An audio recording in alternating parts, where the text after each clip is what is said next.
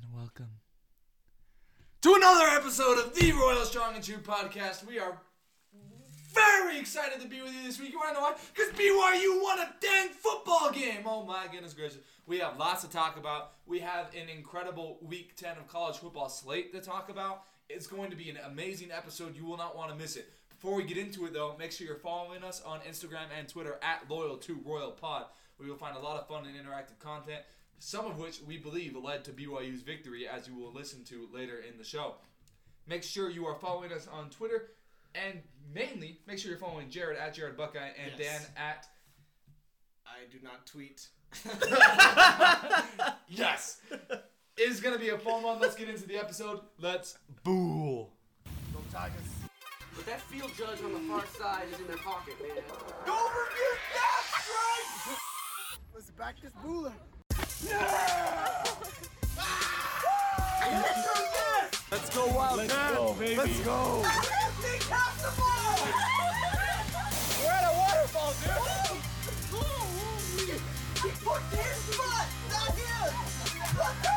Go, go, go, go, go, go, go, go, go, go, go, go. Touchdown! Touchdown!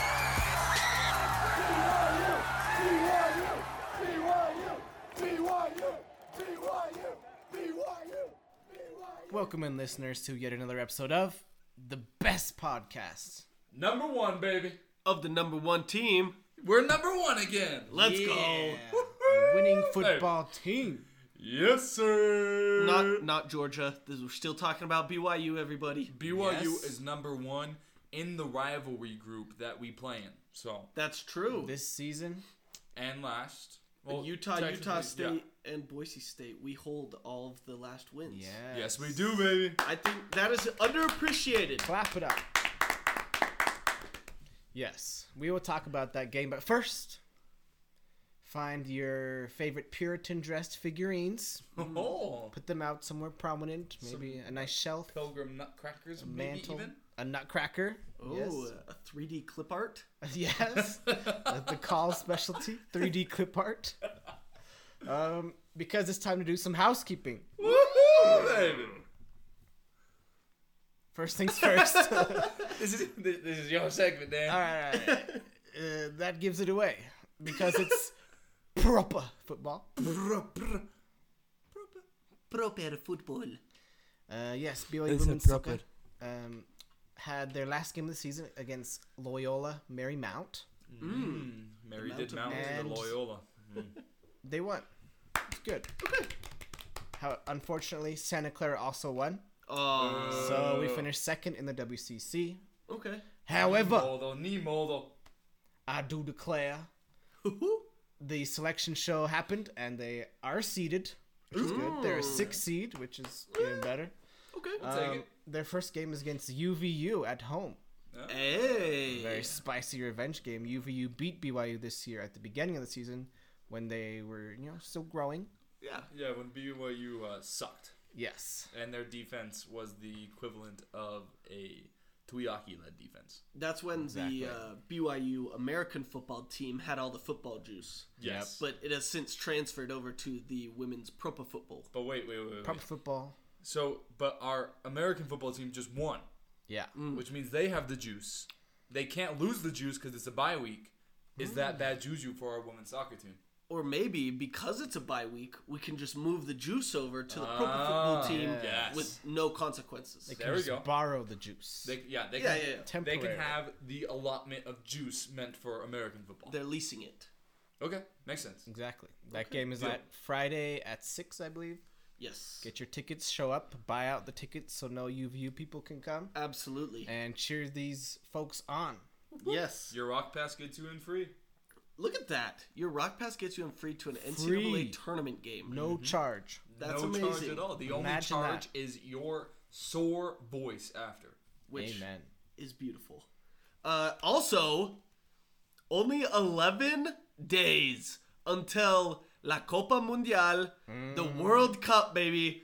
I am so excited. Just the nearer it comes, it's like Christmas. I just can't wait for it. I'm counting down the days, the hours. I'm pouring over the bracket and all the fixtures and matches. Oh, I'm very, very excited. Uh, I'm also just buying into the uh, U.S. men's national team a little bit more every single day. There's no rational reason to, but I'm still you, doing it. I'm Yeah. sorry for you. Um, yeah. Some of you may not be huge World Cup fans. I would like to extend a challenge Ooh. as a properly trained uh, missionary. Um, I'd like to extend a, a challenge or a commitment to, you know, invest something in the World Cup. Choose a player to watch, like Messi. Maybe you've heard of him. Hey. He's playing. Um, or choose a team to follow, or especially your own national team, and you know enjoy one of the biggest sporting events in the world. That's all I have to say. yeah. Maybe I'll watch one of those like 2:30 or 3:30 a.m. games. Yeah, exactly. Yes. When I'm like up doing homework or something, studying for a test, just Yes. turn on that. I don't necessarily have to pay attention, but I can look up at the television every once in a while when I see something Yeah. flash and there's a goal scored. You could see like Croatia versus Ghana or something. Yeah. That sounds incredible to I me. know, exactly. Yeah. Um, I'm very excited. Uh, the roster for the U.S. men's national team drops on Wednesday. Oh, Yes. Is it this Wednesday? Am This I correct? Wednesday, It this is very literally this D Yeah. that Day you are that listening, listening to. to this. This Yes. very day. So uh, that's exciting.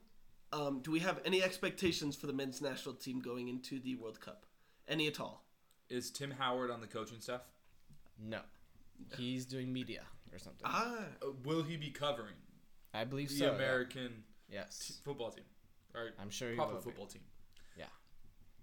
If Tim Howard is in anyhow involved in the U.S. soccer team, then I believe that we will win the World Cup. Yes. I Let's believe that go. will But if Tim Howard does not cover a game, that means immediate bad juju, and we will give up like 15 goals the next game. So that Fair enough. would be unfortunate. yeah, All right. Anyway, I'm excited. that's proper football. Proper football. proper football. Uh, speaking about sports, Okay. as this is a sports podcast, No way. transition of the year. Uh, Speaking of sports, many, many, many teams had a basketball game on Monday. What? Uh, we don't necessarily believe that the season starts until college football season ends, which is officially 62 days away. But that being said, we do have to acknowledge the fact that Big Chungus himself, Colby Oh. Lee, made his return to the Marriott Center, and boy, was it a hectic one. Uh, yes, hectic for BYU. That is. Uh, Yeah. it- I guess the only way to put it is uh, we won. we won ugly. Ugly. I would add. Very ugly. Hey, you know we're doing well though when we have like white kids with son in their last name that have missionary haircuts hitting step back threes. Yeah. and that was literally all our team was because we trailed for at least half of this game deep into the second half uh, it took spencer johnson's heroics to hit a three to put us ahead hit a couple free throws we won by four also their point guard wildly missed a layup missed the entire rim uh, on a potentially game tying free throw or game tying layup um what do you guys takeaways from uh, this ugly game in which BYU shot 18% from three, uh, three of 16 to put that in perspective. Gross. We shot 68% from the free throw line and 37% from the field. Before we do that, can I add one thing? Yes, Just please, real quick. please. Uh, Colby Lee, his revenge game. Yes. We cannot forget to add how he did. Oh yeah, Colby Lee in 19 minutes, 0 of 4 from the field, 0 of 2 from 3, 0 points, 5 rebounds, 1 assist. nice. All right. Big well, chungus, baby. That's big chungus. Uh, yeah, anyway, knee jerks. Um, I just gotta say my one thing. That last minute play that they did out of a timeout, I thought it, I thought it was good. It was pretty. Spencer Johnson like handed the ball to a, Atiki or Foose, then used him as a screen. Went around him. The defender was like, "Well, should I go to Foose where the ball is or follow Johnson?" Johnson had some space and made the three. So that probably could be a good sign about our coaching staff. We've had a bit of turnover. Yeah. Maybe we can do well in you know out of timeouts or in late game situations. Which we have historically struggled at. Yep. in the Mark Pope era. Exactly. Did you hear Pope in the post game though say that that wasn't even like the play call? oh, So, never like, mind. It was the play call, right? Yeah. But they were not expecting the Idaho State guy to go under that To screen. under, The yeah. play call was actually for Foose to slip, and then Spencer Johnson to hit him on a bounce pass, and Foose to take the Mm. lead to take that layup and go up by one. But the Idaho State guy went under the screen, so Spencer Johnson had to improvise. So it was within the realm of the Mm. Play, but Spencer Johnson taking that shot wasn't what Mark Pope had planned. But hey, we'll take it it worked. because it was still in the realm. Of, we know how basketball works. It's messy. Plays have different options. So it was one of the options. Yeah, I don't know how the season's gonna go, so I'm just gonna give that to him. yeah, uh, that's my knee jerk. Is just let's okay, burn the tape and move on. I mean, my knee jerk is we won. It was Trap Game City. 18 teams that paid other teams to come to their place to, p- to play lost. oh, including a couple of ranked teams. Stetson beat Florida State. Uh, Florida Gulf Coast beat USC at USC. Uh, Sam Houston beat Oklahoma, if I'm not mistaken. And TCU, who's ranked, only beat Arkansas Pine Bluff by one. Wow. So it was a trap game day. We avoided it, and I think that's as much basketball as we need to talk for the next Yeah. 62 days. It's preseason. or until BYU plays again, then we'll For obviously us, talk about it's it. It's preseason, so you know, good tune-up game. Yeah, Move on. yeah, just an exhibition match. Uh, I will say this one thing. Let's hear it. So it was for some people, not us, but some people.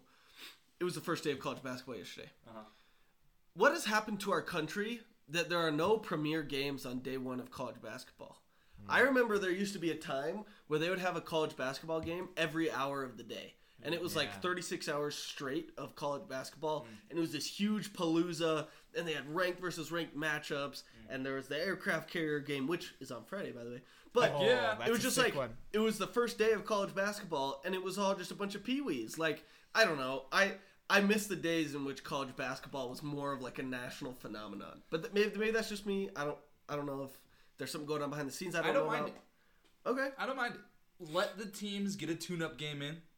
Let the teams play a meaningful game together that isn't an exhibition, and then give me ranked on ranked where they actually know how to play basketball. okay, Yeah. Okay. That's fair. I I could see that logic. That makes sense. Yeah. Uh, any, That's any other- basketball. yeah, uh, spend way too long on Let's sports uh, other than American basketball. football. Let, let, let's, let's talk more about uh, real football, American football. Let's go for it, though. Kind of real football because Real. we're talking about the um, no fun league. No fun league. If you didn't hear that, Neo-fascist league. Dare I say the F word? some will say. Oof.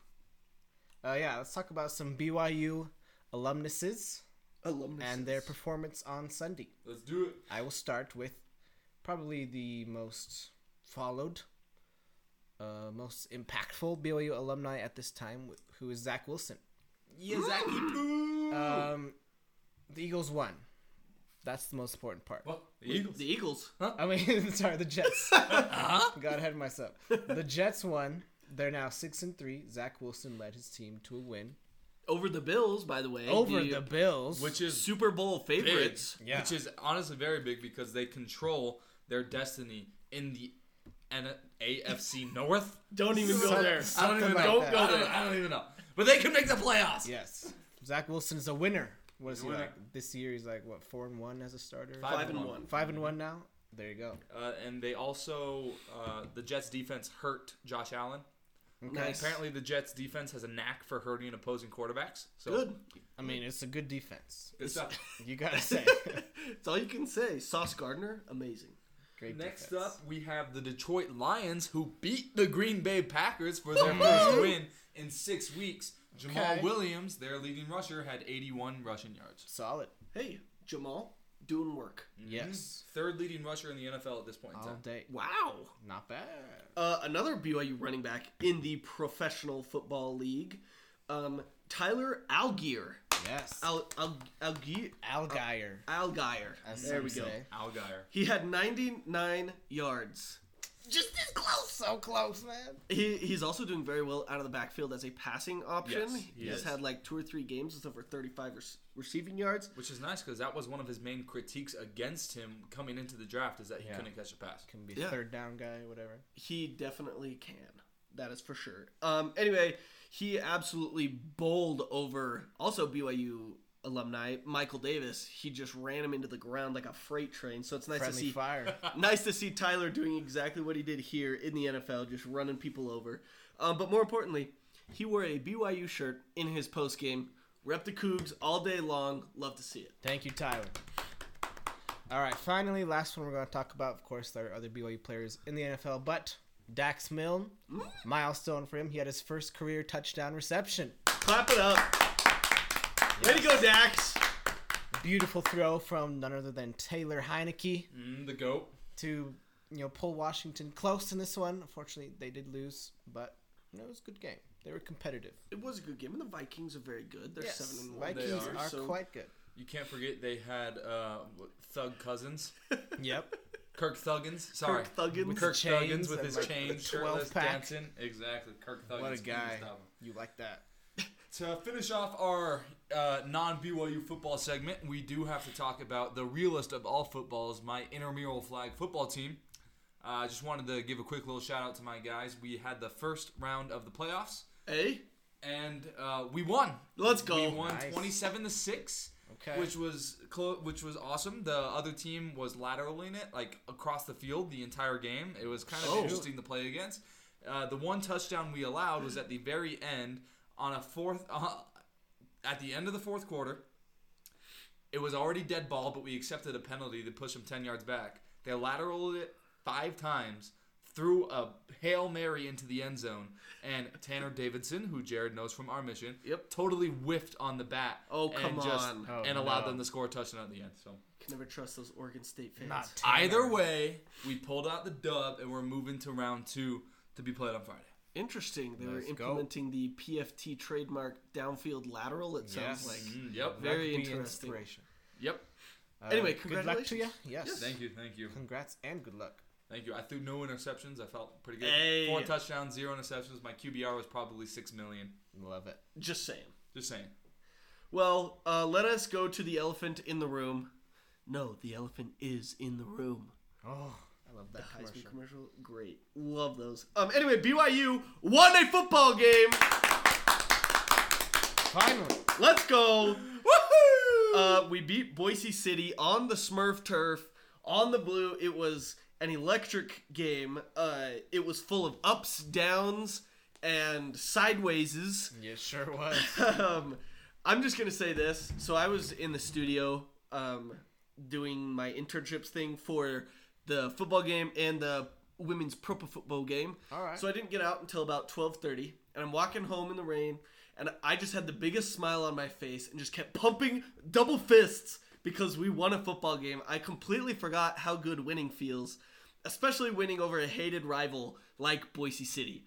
I'm very very excited we got this win, and I know there's lots to dig into, lots of negatives that we can pull, lots of positives as, well. No negatives. Good vibes only. but yes, I am just happy we won. That's my final take. How are you guys feeling?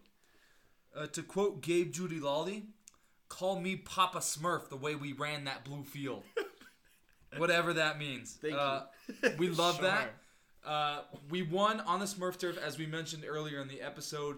We beat Boise State in our last game against them. We beat Utah State in our last game against them, and Utah in our last game against them. Three rivalry victories going into the Big 12. Who knows when we will play either of those three games again? Though I do think we have Utah on the schedule for like 2025 or something like that Probably 2037. kind of weird. But uh, I thought it was interesting. We won a game. I was not ex- if we were going to win a game in these next few games, I was not expecting it to be this one. Boise State was hot. Their defense was really good, and we made it look bad. It, it, it was weird. It was weird. But we won. We I love it. We won. Good vibes only. Yes, a win is a win. And we went the whole month of October without one. It's good to be in a different month so that we can win again. No lost November. Yes, It's let's back. go. Let's go. And we got a sack. Oh! Something Yes. we didn't get for the entire month of October either. Love to see it. Oh man, yeah. Um, so the first half was extremely frustrating. I think we can say correct. Yes. Yeah. We had three trips inside the red zone mm-hmm. and zero points. It ended 7 7 at halftime. Yes, but we should have been up. Let's be honest, like twenty four. We dominated the first half. Yes. Yeah, and we have to talk about you know maybe some refereeing that kind of Oh happened. my in that. gosh. But let, let, us build up to that sequence, right? So BYU, it's it's seven to seven. BYU is driving. Jaren Hall throws a pass that's a little too tall for Isaac Rex, bounces off his hands. Boise State intercepts it. Oof. Okay. Boise State then has the ball and for whatever reason decides to throw it, and BYU gets a strip sack at like the 10 yard line. Huge. Absolutely incredible. To end the half, it's fourth and goal. Or third and goal. It, it- Whatever it was, it to, was. it was to end the half. Yeah. Last to go play with of the three half. seconds. Of course, we don't put our fullbacks in. Wait, wait. Nope. Before that, Puka Nacua catches the ball in the end zone, Mm-hmm. falls down out of the end zone, and they don't call it a touchdown. Mm-hmm. Clearly a touchdown. His whole body was in the end zone when he catches it, and then he falls forward out of out of the end zone, and Yep. they call it not touchdown. Stupid. Anyway, continue. Then it's like fourth. It's goal to go. It's just like one yard. Last play. Three What- seconds. What are we gonna do? Bring in Houston Heimuli? Nope. Bring in Mason Wake? Nope. Not even as We're to blockers. Put in the smallest running back we have, Lopini Katoa, and we're gonna run him right up the freaking middle. He gets in. You can literally see it from the two camera angles that Fox Sports 2 had available, and yet the refs call him out after review. The play Well, stands. well, technically they didn't call anything. Nope. They They just just stood there. Yeah. They just stood there. They all ran in from the side to Yeah, the the- pile. Then they're just like, what happened? Let's review What it, do we do? and uh, we'll go with no. They literally showed one of the refs walk up to another one and just go, uh, and shrug, just with his hands up. the shrug. This is college football. How in the hell do you not have a goal line angle? How? I don't ask me. Don't ask. Yet somehow they magically find a goal line angle for a review later in the game. But not for that play. that was literally on the goal line. Uh, I think we have baseball to blame for this one Yep. because the World Series was going on, nobody was watching, Nope. but they had all the good cameras there. Astros cheated. Darn. Asterisks. Mhm. Houston Astros. Uh, So yeah, we were robbed of two touchdowns Yep. in the first half, ended seven seven, and then, you know, towards the end of the game, Boise State eventually took a lead, and we were down 28-24 with what was it like six minutes left or something? I don't know. Somewhere Don't, don't look on ESPN because ESPN had no stats for this game until like an hour afterwards. Oh yeah, I saw that. Uh, yes, six twenty eight remaining. Jaren Hall orchestrated. Ooh. I love that word. Orchestrated a 75 yard drive that ended with a hang it in the Louvre type. Sam, uh, not Samson, Puka Nacua touchdown catch Yes. is beautiful. And it counted this time. it did count. It was a beautiful catch. I will say though, even though like they got it, he caught it. It was beautiful. All these things. That was the most creative play call you could come up with. And fourth down is just like I got. I get it. Puka's your best player. Right. Get the ball in his hands. But like, are you kidding me? Like, give him the ball in an easier way. Yeah, they could have made it and let him make a move to get into the end zone. He's literally has his jersey being pulled off his shoulder pads, pass interference, but they're not going to call it because No. I'm just like it's, It's the at last, Boise. It's the last play of the game. Like, honestly, like if you're a ref, like you kind of let that play out. You know, you just let it let it happen unless it's absolutely egregious. Unless you're a Fiesta Bowl ref in 2002 and Ohio State's thrown a fade to the back end zone. Then then you throw it, obviously. All I'm saying is that was a weird play call. I'm just happy we got it. It's a touchdown. We win the game, and that's all I can ask for. That's one of the greatest catches I've ever seen. It is the single greatest catch I've ever seen. One hand getting completely PI'd, spinning around, bobbling it with the toe touch. The photo, oh my gosh. With his it. toe. Have it right here. That was it was absolutely His toe gorgeous. is I had it right. grazing the end zone turf. Yeah. Uh, I'm just happy we won, honestly. There's a lot that I could say that is not good. I'm going to try and keep it positive. There's the picture. Hang it in the Louvre, Dan, like you Hang said. that in the Louvre. Beautiful. Some MOA employee printed it out on a piece of paper, the BYU Oh, yeah. Museum of Art, and like put it on the front desk for a little bit. So it wasn't the BYU Museum of Art for a little Hang bit. Hang it in the MOA. Hang it in the MOA. Um, anyway, I don't know how deep we want to go into this because honestly, we we won the game, and I'm just happy. I I Yeah. there's a lot of things that we can break down. Jaren's performance, Puka's performance, Hinkley Ropati's emergence. Ropati, we gotta we gotta give a shout out. we do have to give a shout out to Ropati and his Um, legs. Where do you guys want to go next? That was an interesting one. Let's go there. What are Ropati's legs? Have you seen a picture of his Hinkley legs. Ropati's legs? He has not tree trunks. He has a cinder block. What's what's the best word for I it? don't know. He's got like He's got elephantine. what's that big Thighs. General Sherman? Have you General He's seen got Sherman. General Sherman legs. He's got quads like nobody's business. It it, it honestly looks like a tree Wow. beard from Lord of the Rings with all the roots and stuff. It's like he's got like implants in his quads or something. It's ridiculous. humongous. He's like packing a grenade launcher in each of his quads. That guy Ridiculous. can put on muscle. yeah, get Hinkley Ropati in the open field, let him get a running start, and nobody's going to be able to take him down without getting punished.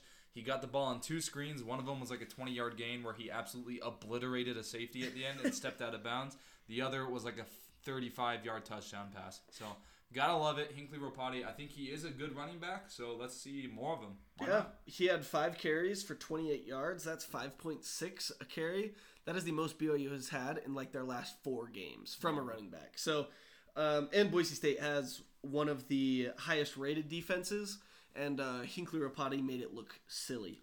Let's speak about that because I do have a couple nuggets regarding that. Let's hear the Nuggets. Nugs. Entering the game, Boise State was number two in the nation in total defense, allowing only 230 yards per game. Wow. Okay. BYU's offense posted 532 total yards. Let's go. More than double their average. 500 yards. Other interesting nugget it's the most yards that Boise State has allowed at home since they allowed 573 against BYU in 2020. Let's go. Dominate Boise State. We love that. If only we could do it at home. Um, anyway, another person whose legs were made visibly apparent. Okay. Jaren Hall. Yes. He has them and can use them. I, that was a welcome surprise, I will say. Yeah. Yeah, recent discovery. Discovered that against, uh, what was that? Against East Carolina. against East Carolina, it seems.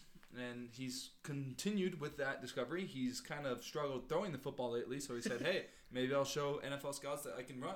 He had 82 yards on 12 carries and a touchdown, so that's pretty good. Not. I mean, to me, it's not the most impressive discovery because in previous years that was one of the things he was most known for, were his athletic legs. Uh-huh. But this season, it's better late than never, I guess.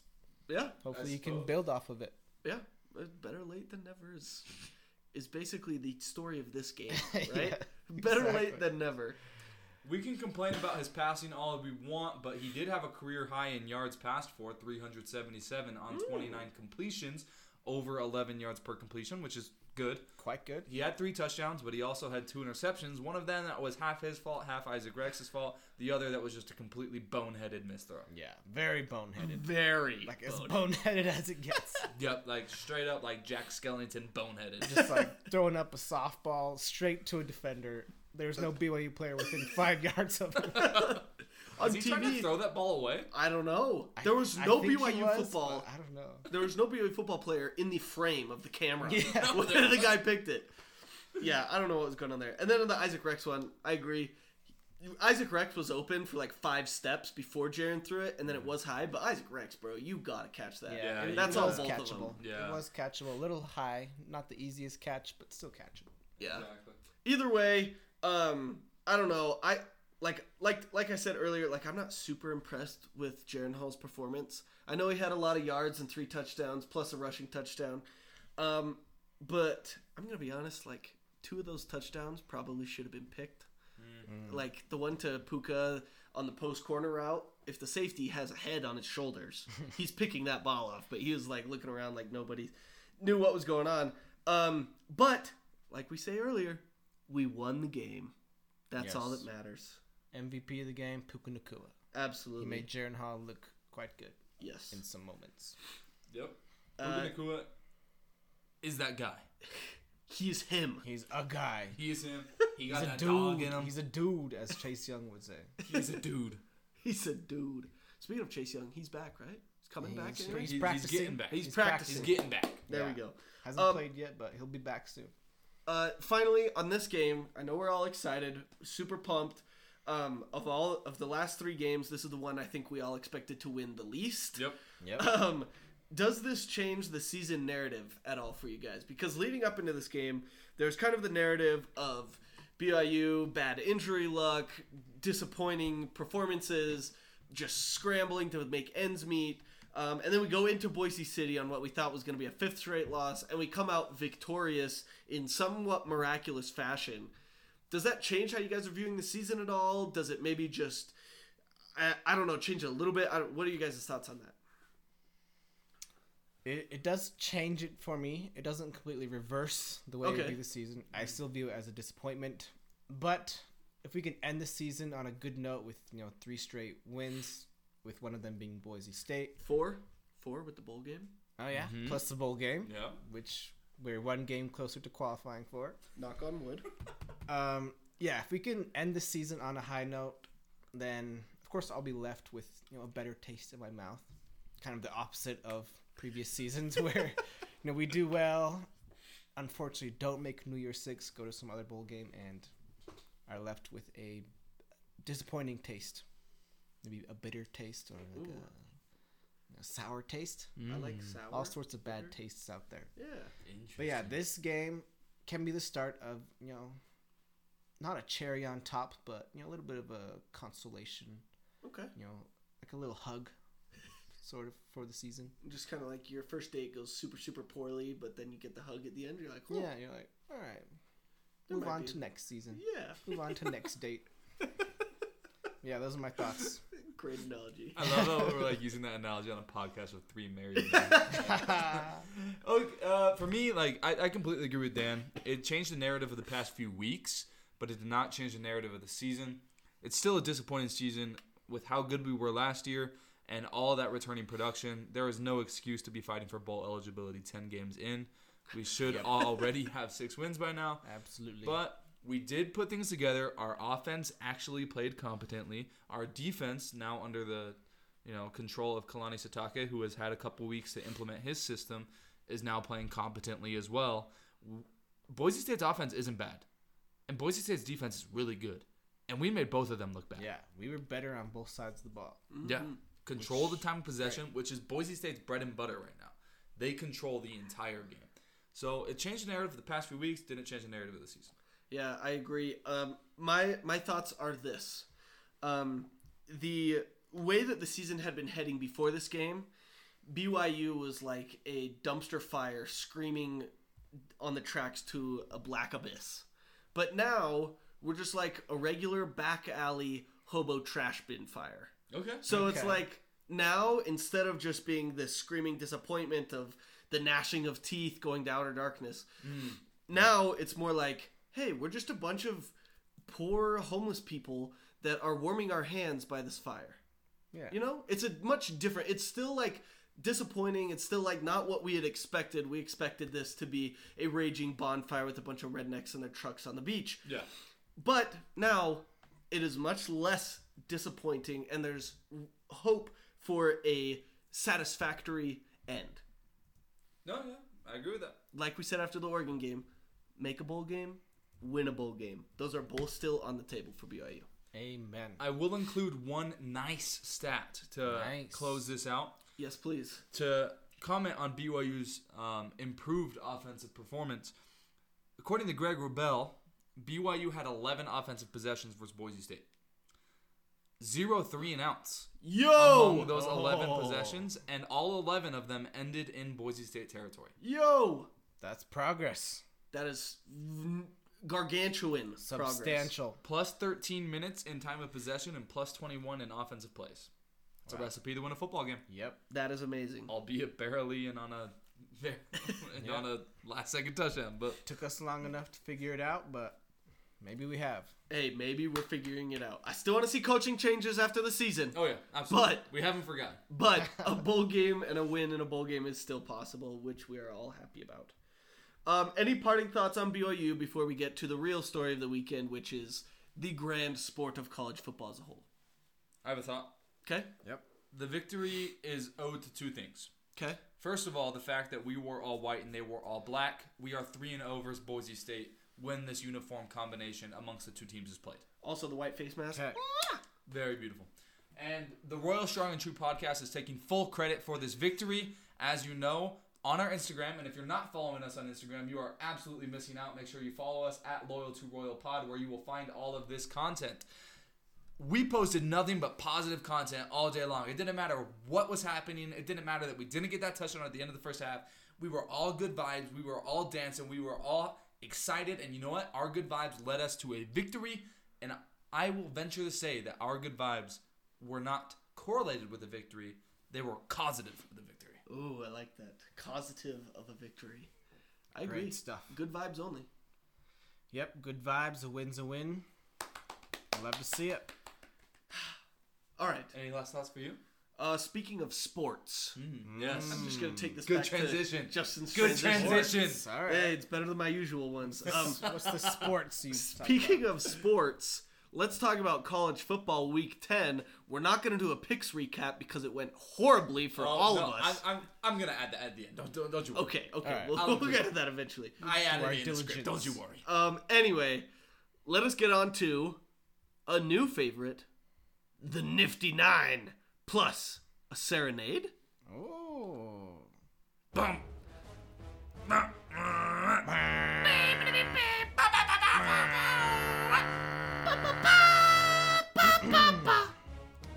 We start in Pack X After Dark, where a nor'easter was rolling through the Pacific Northwest. It was an intriguing mammalian mascot matchup with the Oregon State Beavers traveling to take on the Washington Huskies. These furry frenemies traded blows for the first half, like the Beavers versus climate change. Oh. Oregon State had the front paw on this one, but Washington State trailed after the very first drive. Yep, that was until eight seconds left, when Michael Penix Jr. Oh, led a Michael nine, Michael Penix, a uh, 92-yard drive, and UW chipped in a field goal to win it, 24 to 21. Rats. We head to a state that is quickly becoming not a state, where some Hawks known by the nickname Jay were taking on some Cowboys that have seemingly been compensating for their recent lack of ammunition in a Big 12 showdown. Lance Leipold, pulled around the Cowboys that are just okay. Get it? As they expose the fact that they are even worse without Spencer Sanders than they are with him. Garrett Wrangle wrangled in some interceptions as he threw three INTs for the Cowboys, allowing the Jayhawks to win the game 37 to 16. Yeepers.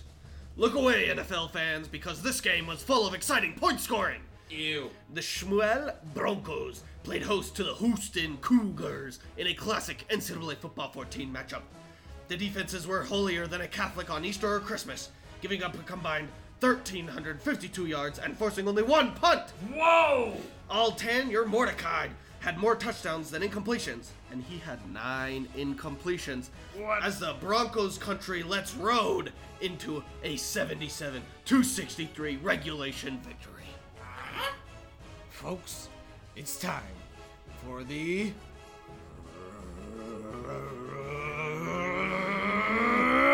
Roadrunners. Texas San Antonio faced off against the Blazers of UAB. UAB in an electric G5 matchup. Mm-hmm. The Roadrunners got off to a blazing hot start, while UAB seemed to be blazed in another way. Good one, boom. However, the effects soon wore off, and a fight ensued that would put some Senate races look like a game of patty cake. After not one but two overtimes, the Roadrunners evaded UAB like yet another triumph against Wiley Coyote, winning this one 44 to 38. We head between the hedges for a day game that should have been the game of the century, but very promptly turned into the disappointment of the millennium. Tennessee volunteered its number one ranking to the Bulldogs, playing just as much offense as an Aaron Roderick led group of five year olds, only putting up 13 points in four quarters. Meanwhile, Sequavius Bennett lit up the orange defenders, bringing the Georgia uh, Bulldogs a 27 13 victory. Moral of the story is boom. SEC sucks this year, but they'll still get three teams in playoff. Probably. Horrible. We head to Champaign, Illinois, where the last 300 Spartans who actually believe in Mel Tucker actually won this time. The fighting Bret Bielema's round like a bowling ball dominated the game statistically, but took a page out of BYU's playbook and went one for six on fourth downs.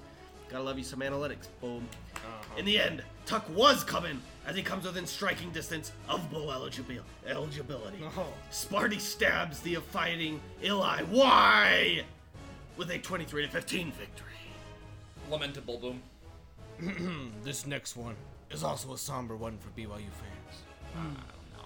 It's a transitive property pretzel as two former opponents faced off in Liberty at Arkansas.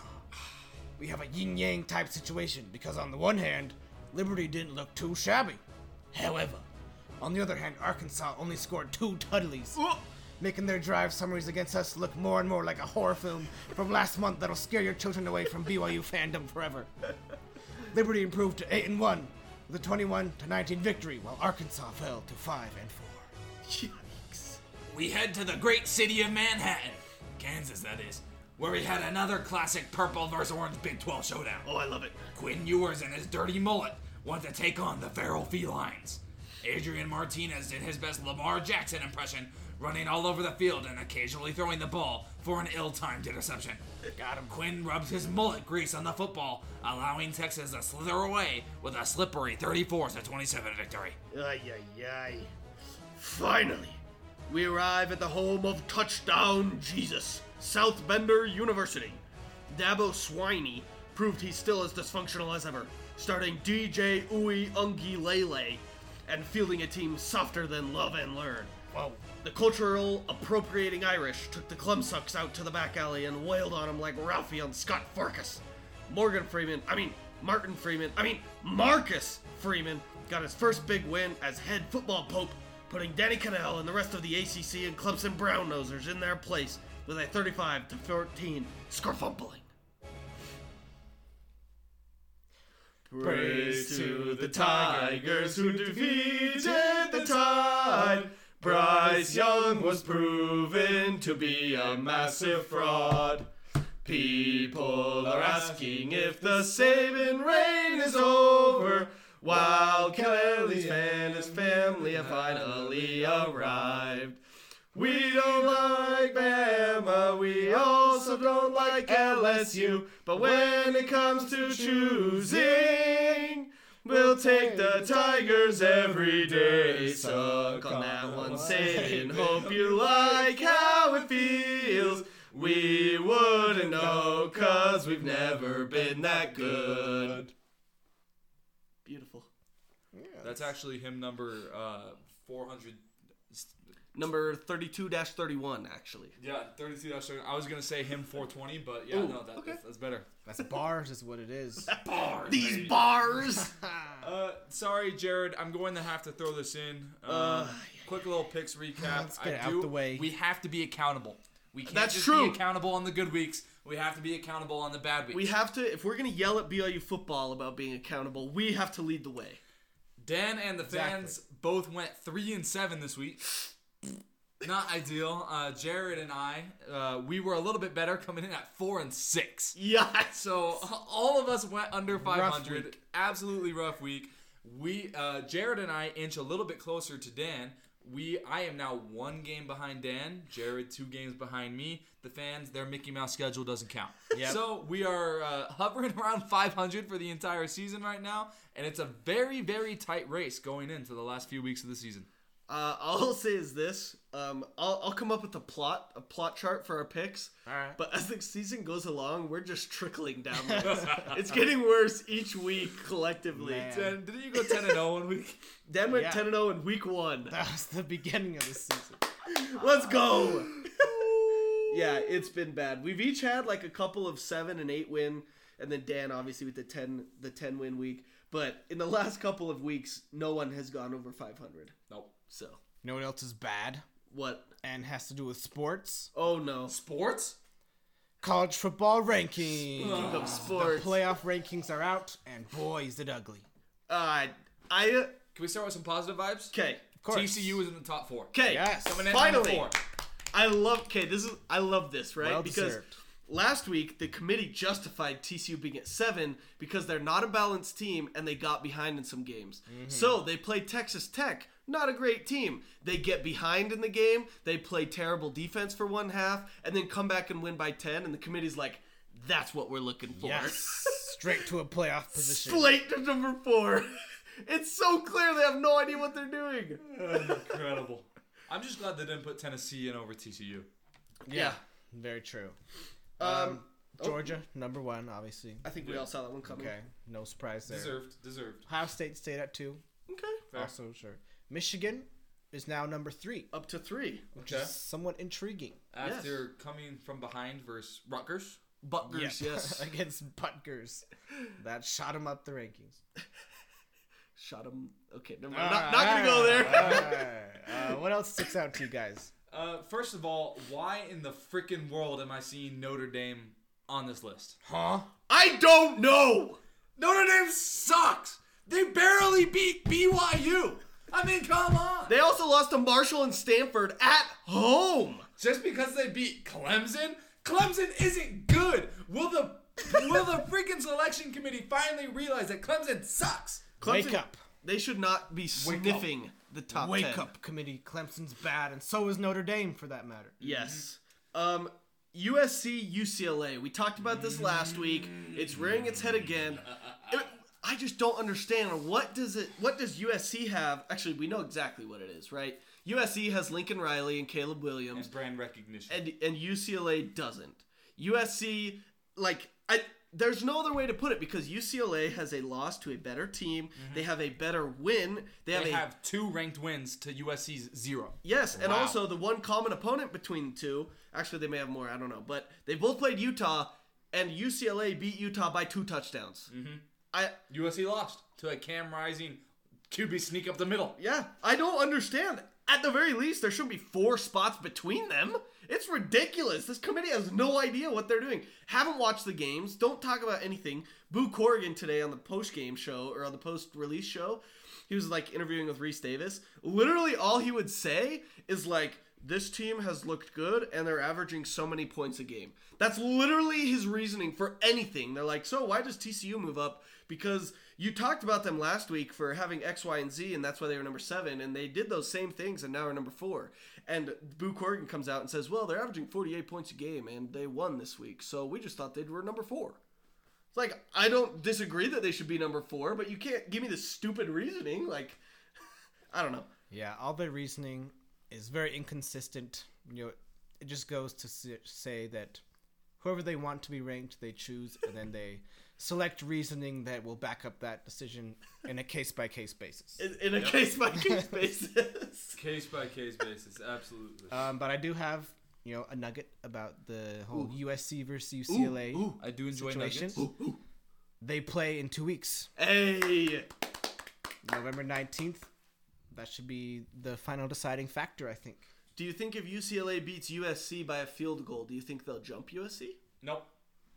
I mean, there's I, four spots. I wish between they them. would, but I mean, you never know with this with these guys. Well, I mean, like they kind of screwed UCLA over where they put them. They have to jump Clemson, who won't lose again. They have to jump Alabama, who is obviously two Not losses. gonna lose There's no way they should be in the top freaking ten. They have to jump all these random teams. Like it's some absolute nonsense. It is. Yeah. It is because UCLA, again, how many losses do they have? One. Who is it Uno. to? Number six team in the country, Oregon. Which I'm glad Oregon is above LSU. I was worried LSU would be number five. Oregon is getting some respect. Yes. Um, but as we're talking about the Pac X, let's just bring that into perspective. Obviously, UCLA, USC, and Oregon all alive for the Pac 12 championship. Not even going to mention that team up north at Salt Lake City because Nope. they so poo poo.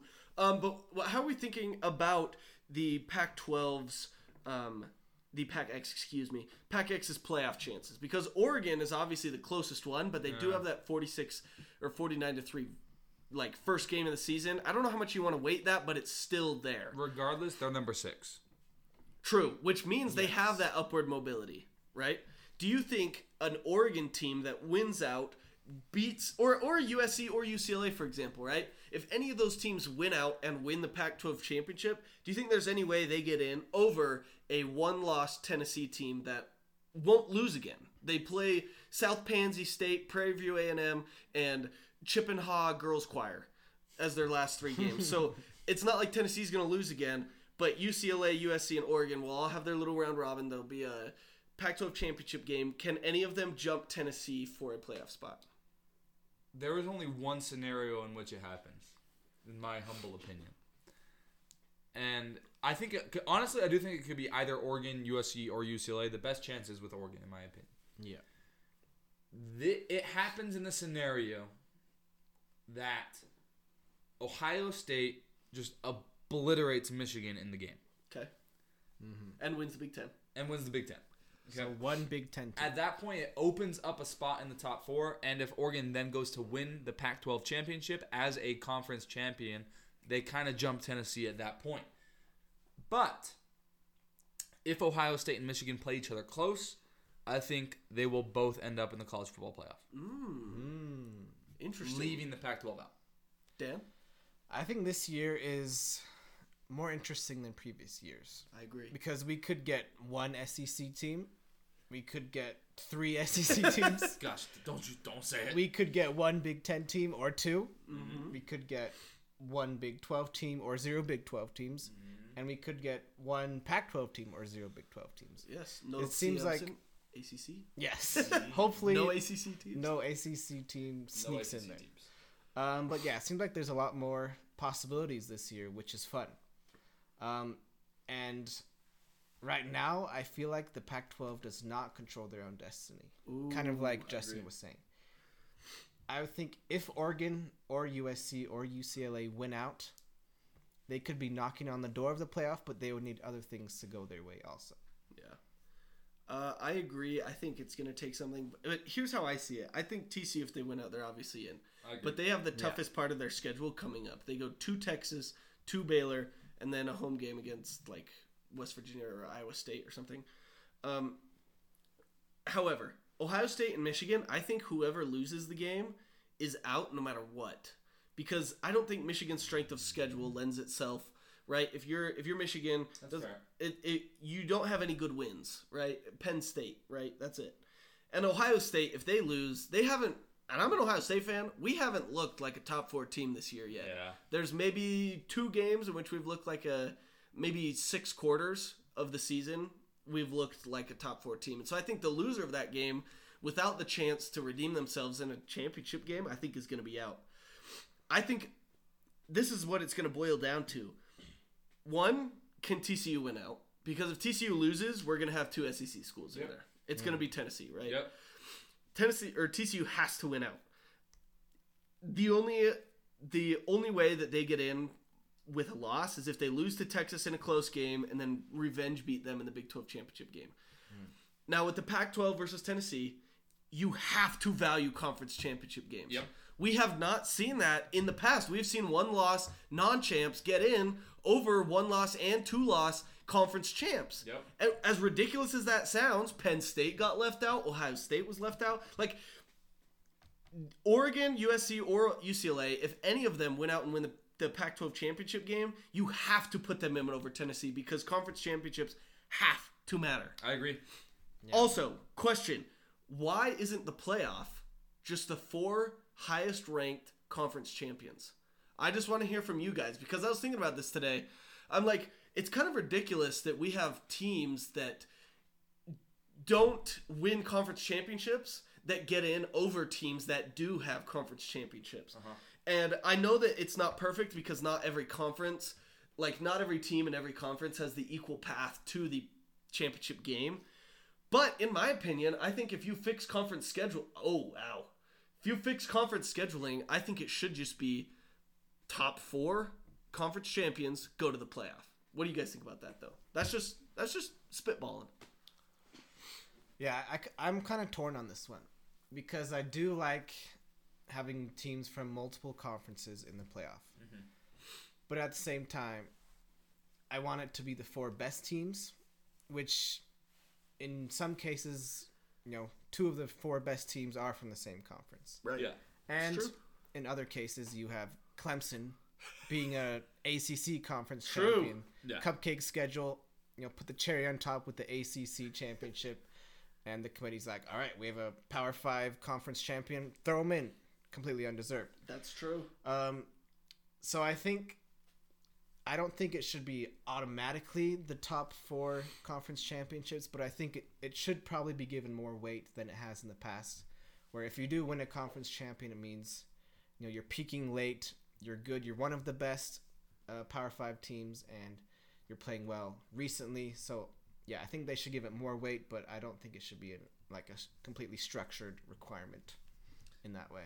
Yeah, I'm kind of torn on that one. I, I agree with what you just said, Dan. That you know it needs to be taken into account. I am of the personal opinion that the four best teams in college football should not go to the playoff. Mm. Those should be the four most deserving teams. Oh, okay. The deserving teams that have done what they needed to do, that they have Yeah. won their games. Just Yeah, which in in some instances that is Clemson.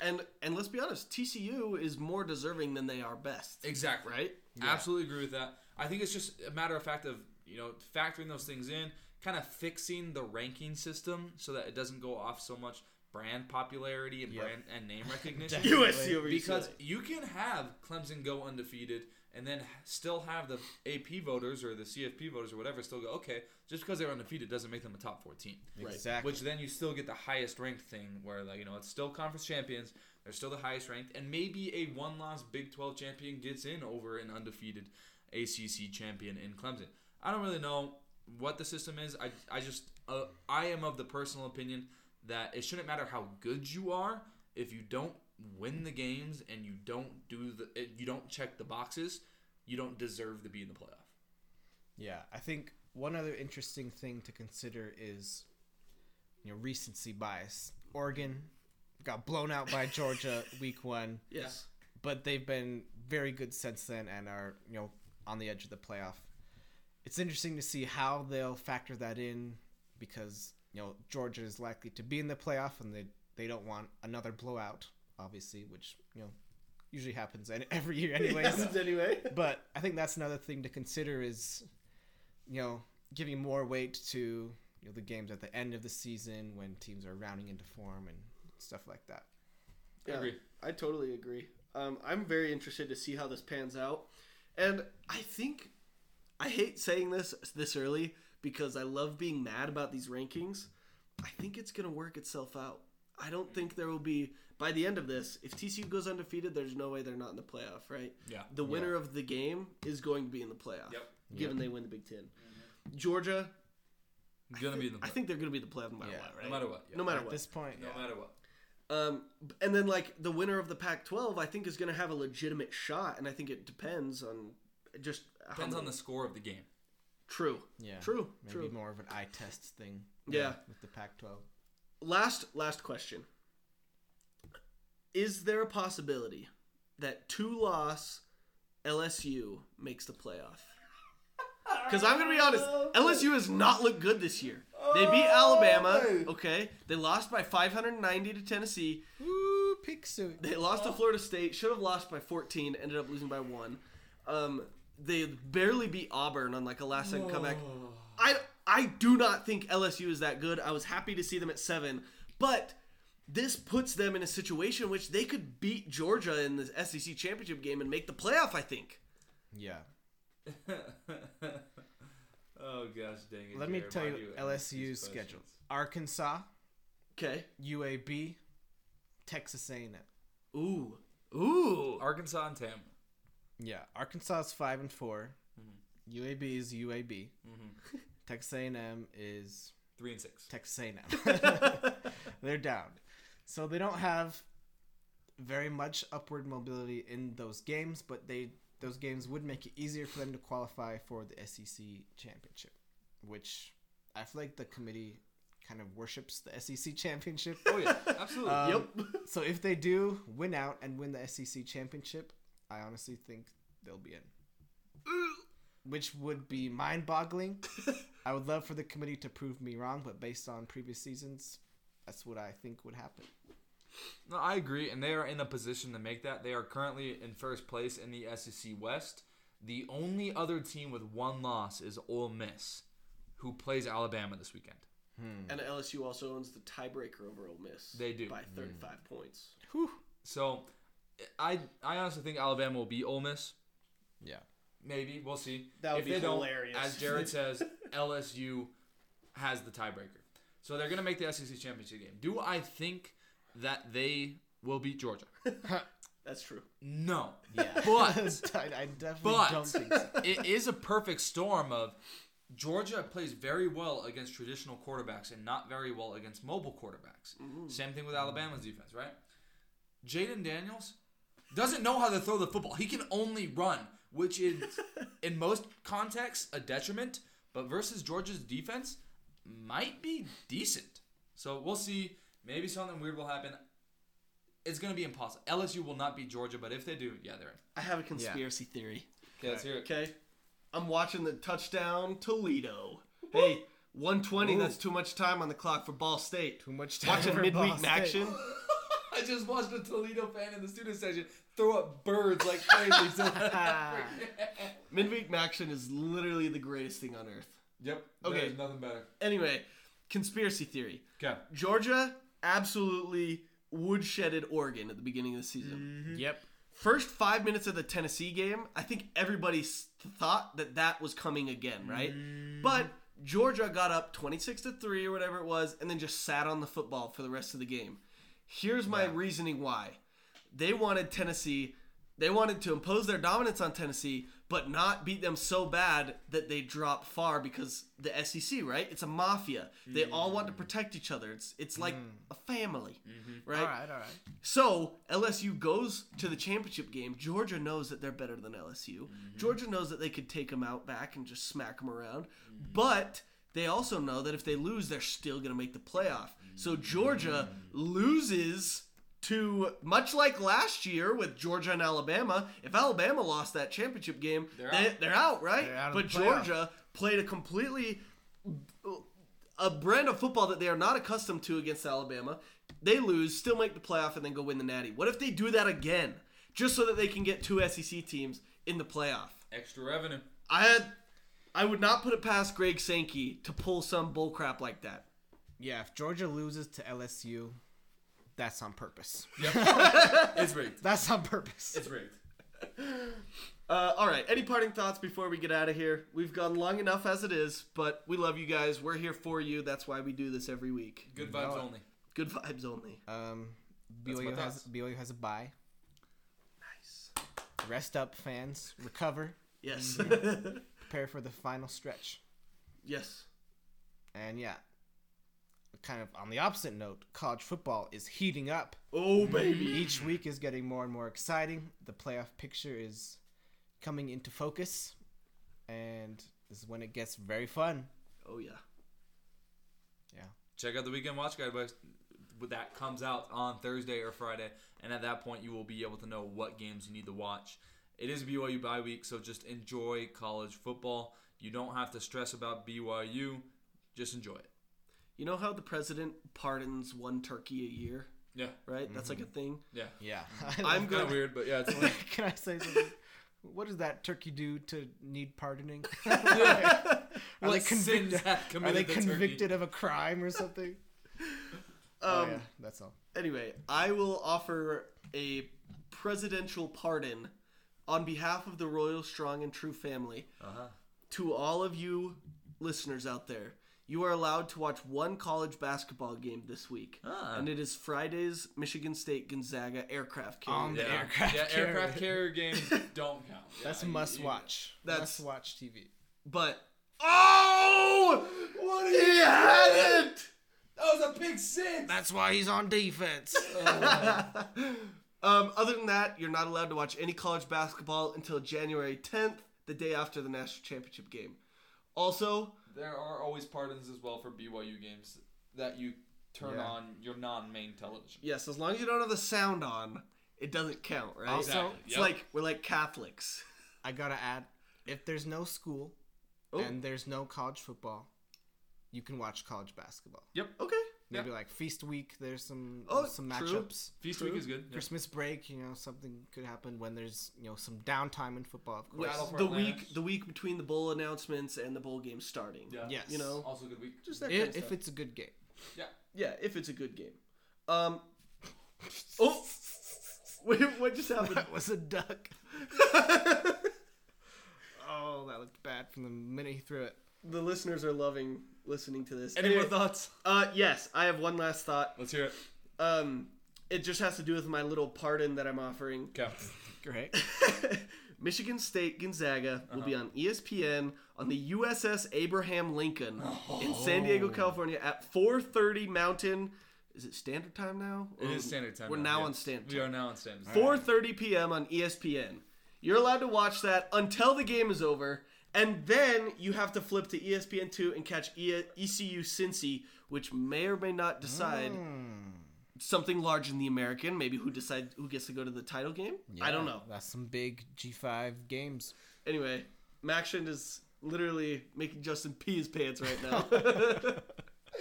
Their quarterback is 13 and 34. Literally threw it to nothing. There was nobody there. Even the defense was confused. Oh man, this guy's struggling. So uh, instead of signing off, we're just gonna watch the last 51 seconds of the Miami Ohio. Paddock is hot. Oh no, Ball State. Oh, he's, He's down. sacked. All right. Last chance. Do you call fourth timeout? down. You have to call a timeout now. He's not Yeah, happy. Do they Spike have one? it. Spike it on fourth down. So they called the timeout. So we'll, we'll, let- just some commentary here. Ball down. State uh, five and four, taking on Toledo six and three. Toledo just scored with a minute eighteen left. Uh, does a horse collar tackle have to be from the back because he kind of grabbed his jersey there at the throat? I think it You does. are have to. to technically allowed to grab and pull forward. You just can't pull backwards. Got you. So it doesn't choke him. Yeah. Got you. Got So yeah, you can like twist them. Down, like you just can't pull backwards. Gotcha. Uh, anyway, Toledo scored with a minute 18 left, go up 28-21. Ball State now has the ball, fourth and 18. Where have I heard Fourth that and- before? Oh shoot, Johnny Linehan. Johnny Right. Linehan. Anyway, just called the 32nd timeout. Uh, right now, uh, what do we think about the uniforms? By the way, I'm kind of liking them. uh, yeah, Ball State's got the cardinal on the side. That's an American flag. It's Is that cool. for uh, voting election day kind of thing? Probably, yeah. That's pretty clean. Yep. Uh, yeah. If you didn't vote yesterday, then uh, oh well. Too late now. Sucks for you. You killed democracy. Congratulations. yes. Participate next It time. was it was alive. anyway, he snaps. He drops This back in is the, the pocket. game. Seven Oh, step drop. steps up, Avoids steps the up. rush. Oh, throws it oh, oh downfield. Oh, oh, oh, He's got it, man. It's a pick. Return it for six. Oh, he runs out of oh. bounds. What a coward. What a. Lame. There's Oh, there's a flag. There's a flag. Uh-oh. What's the flag? There's a penalty. Oh, is it roughing the passer? Tell me it's roughing the passer. Our, it back, lover- call our it back. listeners are just loving this right It's now. It's gotta be roughing the passer. Clock has stopped oh, again. Oh, let's see. Oh. oh, they got the chain out though. Turnover Toledo chain. Seem to be worried. Turnover chain. doesn't Toledo count? Does not seem to be worried. Will it stand? They're, they're eating imaginary. What's going food. on here? Oh no, during the interception return.